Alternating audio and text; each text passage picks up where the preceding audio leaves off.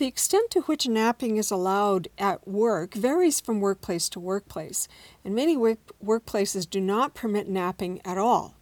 Now, in spite of this, tired employees simply steal away to a quiet space and nap without a supervisor or anyone else knowing.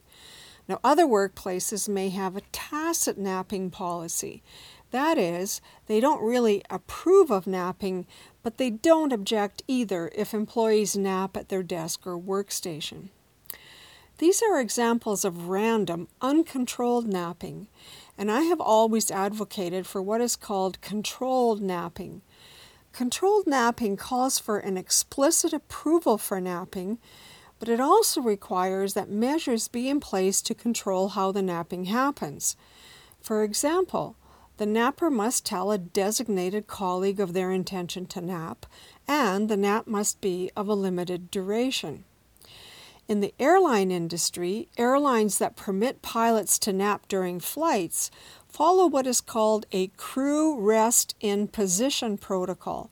This protocol requires the pilot to inform the co pilot and a flight attendant of their intention to nap. And the nap is limited to 40 minutes and must not be taken within 30 minutes of landing. This is to ensure that the pilot is awake and alert for landing. Consider this model of controlled napping as an example of how to promote well being and safety and help everyone sleep better, feel better, and work better